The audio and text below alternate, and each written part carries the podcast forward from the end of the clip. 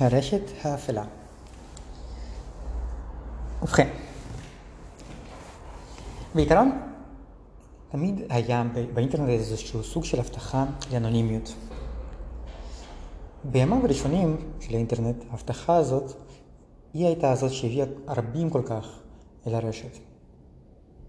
זה לא היה רק מגוון האפשרויות שהציע, אלא מגוון האפשרויות שהציע כשאף אחד לא יודע מי אתה. לא, לא תתפלאו לדעת שהדברים הראשונים שאנשים שמו באינטרנט אחרי שהוא יצא מגבולות הצבא האמריקאי, או עוד אולי, אולי עוד לפני, היו הימורים, פורנו, אתרי היכרויות, פורומים, פורומים להיכרויות.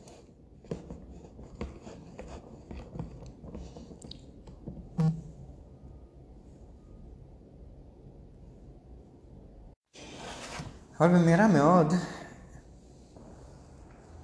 ההבטחה לאנונימיות ברשת התחילה להתמסמס. אנשים שהקימו את האינטרנט היו מודעים טכנולוגית, אבל אנשים שהשתמשו בו לא היו כאלה. ומהר מאוד היכולת לאתר את ה-IP של כל אדם נחשפה בפני משתמשי האינטרנט. ככל שאנשים הרבו יותר לפרסם דברים מזעזעים או דברים אה, שהם לא חוקיים, ככל שיותר ויותר סיפורים על דברים לא חוקיים שעליהם, שפרסום שלהם אנשים נתפסו, הופיעו, אנשים הבינו יותר ויותר שהאנונימיות שלהם ברשת היא לא אמיתית. הם התחילו להמציא כל מיני דברים, כל מיני אתרים התחילו לקום כדי לתת אנונימיות, אבל אנשים הבינו מהר מאוד שלממשלות ולמשטרות, כשהן באמת רוצות, יש דרך לעקוף את זה. יש דרך לדעת מי, מאיזה מכשיר, היכן, איפה נמצא הכתובת של המחשב שממנו אתה מפרסם דברים. האקרים לא היו מהאנשים האלה. האקרים ידעו איך לסובב את הדברים, אבל המשתמש הממוצע לא ידע. ואי שם בהולנד חי לא האקר אחד שחלם, חלם להנגיש את האפשרות הזאת לאנונימיות ברשת בחזרה למשתמשי הרשת כולם. הוא חלם על מקום שבו אנשים יוכלו לבוא ולסטות ולהחליף קודים חדשים לפריצות, חולשות חדשות שהם זיהו, ללמוד האקריות ולעשות את כל אלה בלי פיקוח משטרתי או ממשלתי ובלי חשש. חלם על מקום שבו אנשים יוכלו לפרסם מידע מהסוג שממשלות מסתירות. הוא חלם על מקום שבו אנשים יוכלו לפתוח כתובות מייל חדשות, שדרכם הם יוכלו לפרסם מידע שאותו הממשלות מסתירות.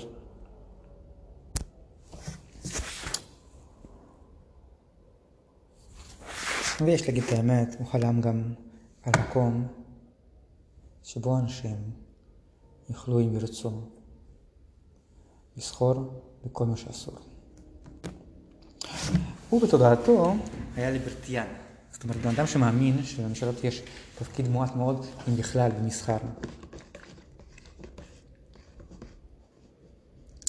והוא עבד בחברת נטוורקינג, זאת אומרת, חברה שאחראית על אמ, פיצוח והגנה על רשתות. וביחד עם כמה חברים, בפורום שהוא הקים באינטרנט, הם הגו את רעיון התור. עוזרת שבה כל ביט של מידע מוקפץ בין כל המחשבים שקיימים ברשת הזאת. בין כל המחשבים כולם ואף מעבר לה. בין כל השרתים שמחוברים בפרוטוקול פתוח לרשת הבינלאומית. סיבוב כזה שבסופו, כשהוא מעבר אל המשתמש השני, זאת אומרת, ברגע שאני כותב הודעה והיא אומרת למשתמש השני, אי אפשר לדעת בנקודת הקבלה שלו מאיזה אחד מהמחשבים האלה הוא הגיע. האנונימיות שהיא אפשרה הייתה לכאורה בלתי ניתנת לפיצוח. ובאמת, עד היום אף אחד לא מצא דרך מדויקת ממש לפצח את הרעיון של תור, את הדרך שבה תור משתמשת. והיא מהר מאוד נהפכה לכל מה שהוא חלם. שווקים לסמים, דרכונים מזויפים, אמ, פורנו, פורנו ומידע אה, מסווג, אה, להאקרים להשכרה, ודברים יותר, עוד יותר אפלים, התחילו לצוץ ברשת. לא עזר עצם העובדה שהרשת הייתה אנונימית. כאילו זה היה עוד מילא.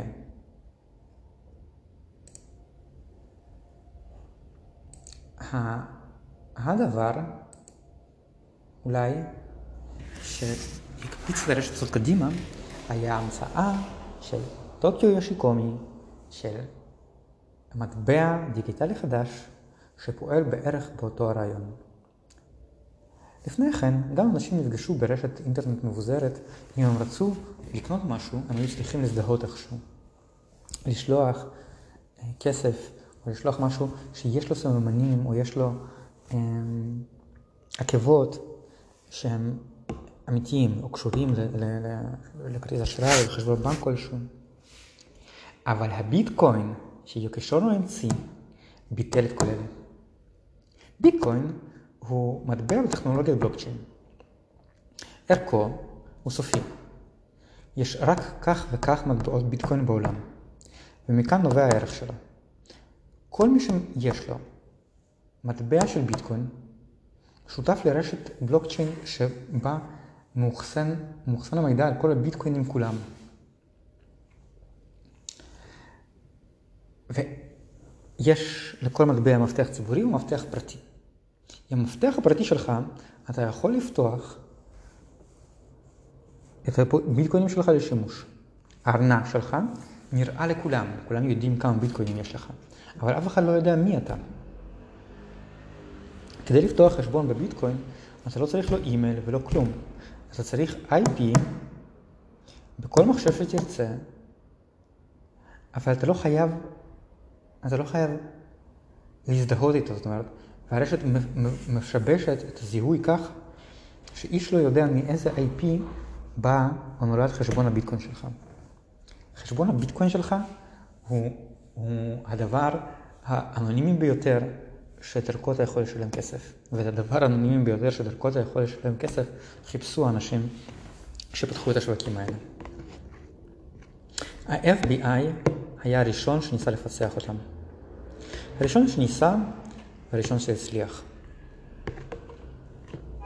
השוק המוכר ביותר והגדול ביותר היה משהו שנקרא הסילק רוד, דרך המשק.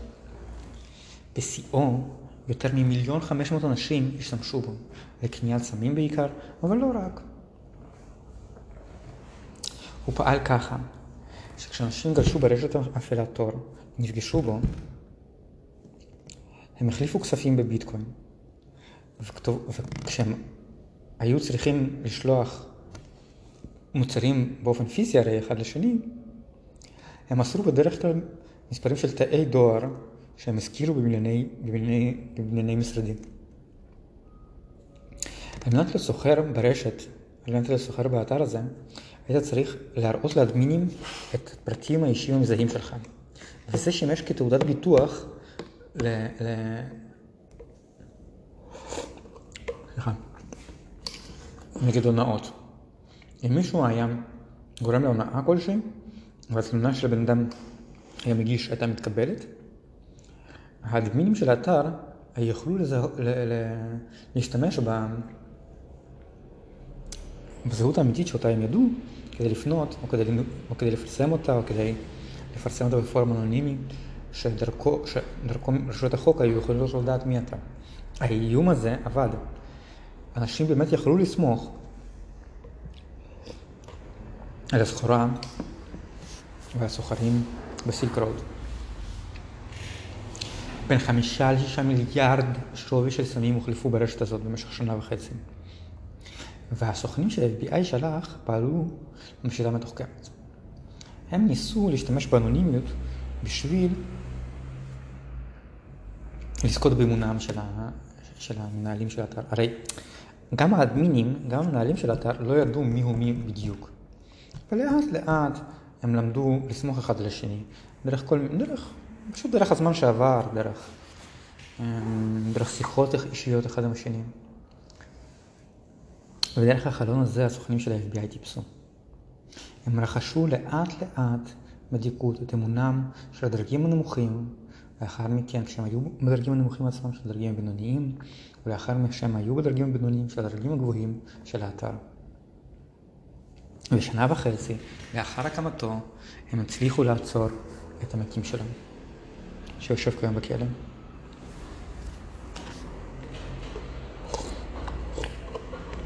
מאז ה-FBI פיצח ועצר עוד עשרה אתרים למסחר, בורסות כאלה למסחר ברשת השחורה, אבל יותר מזה פועל. ברחבי הרשת פועלים אתרים אפלים מכל סוג שאפשר לדמיין. יש בו דרכונים מזויפים, יש בו אנשים שמוכרים אנשים, יש מה שנקרא Human Trafficking, זאת אומרת, אנשים שמוכרים זנות, אנשים שמוכרים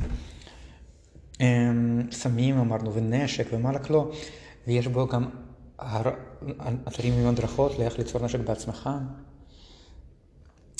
יש בו אתרים לקבוצות פוליטיות, כמו קבוצות של הימין הקיצוני, קבוצות ניאו-נאציות, דאעש וקבוצות טרור אחרות משתמשות בו, אבל הוא מלא כמובן גם ברשויות החוק. לא פעם רשויות החוק מקימות אתרים שנראים כמו אתרים של אל-קאעידה, או אתרים של דאעש, או אתרים של החלפת, של מסחר ב...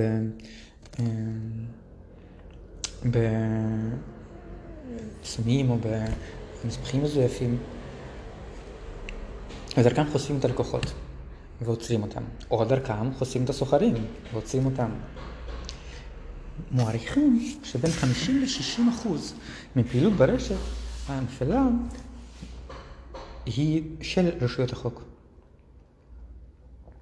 אבל עם זאת זהו אתגר לא קטן בשבילן.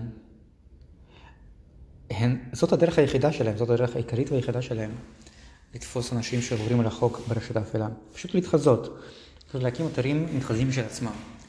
אבל אנשים שמכירים אחד את השני, או אנשים ש... שמצליחים לבנות אמון אחד עם השני למרות המרחק ביניהם, מצליחים להפעיל ברשת את כל הדברים האסורים. דאעש, למשל, הוכיחה שלמרות המאמצים של המודיעין המערבי, לא פעם היא הצליחה להפעיל קבוצות ברשת השחורה. סליחה. לא פעם הצליחה להפעיל קבוצות ברשת השחורה,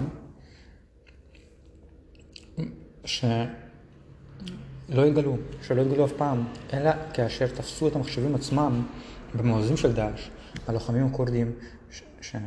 והלוחמים של היחידות המיוחדות האמריקאיות שלחמו לצידם.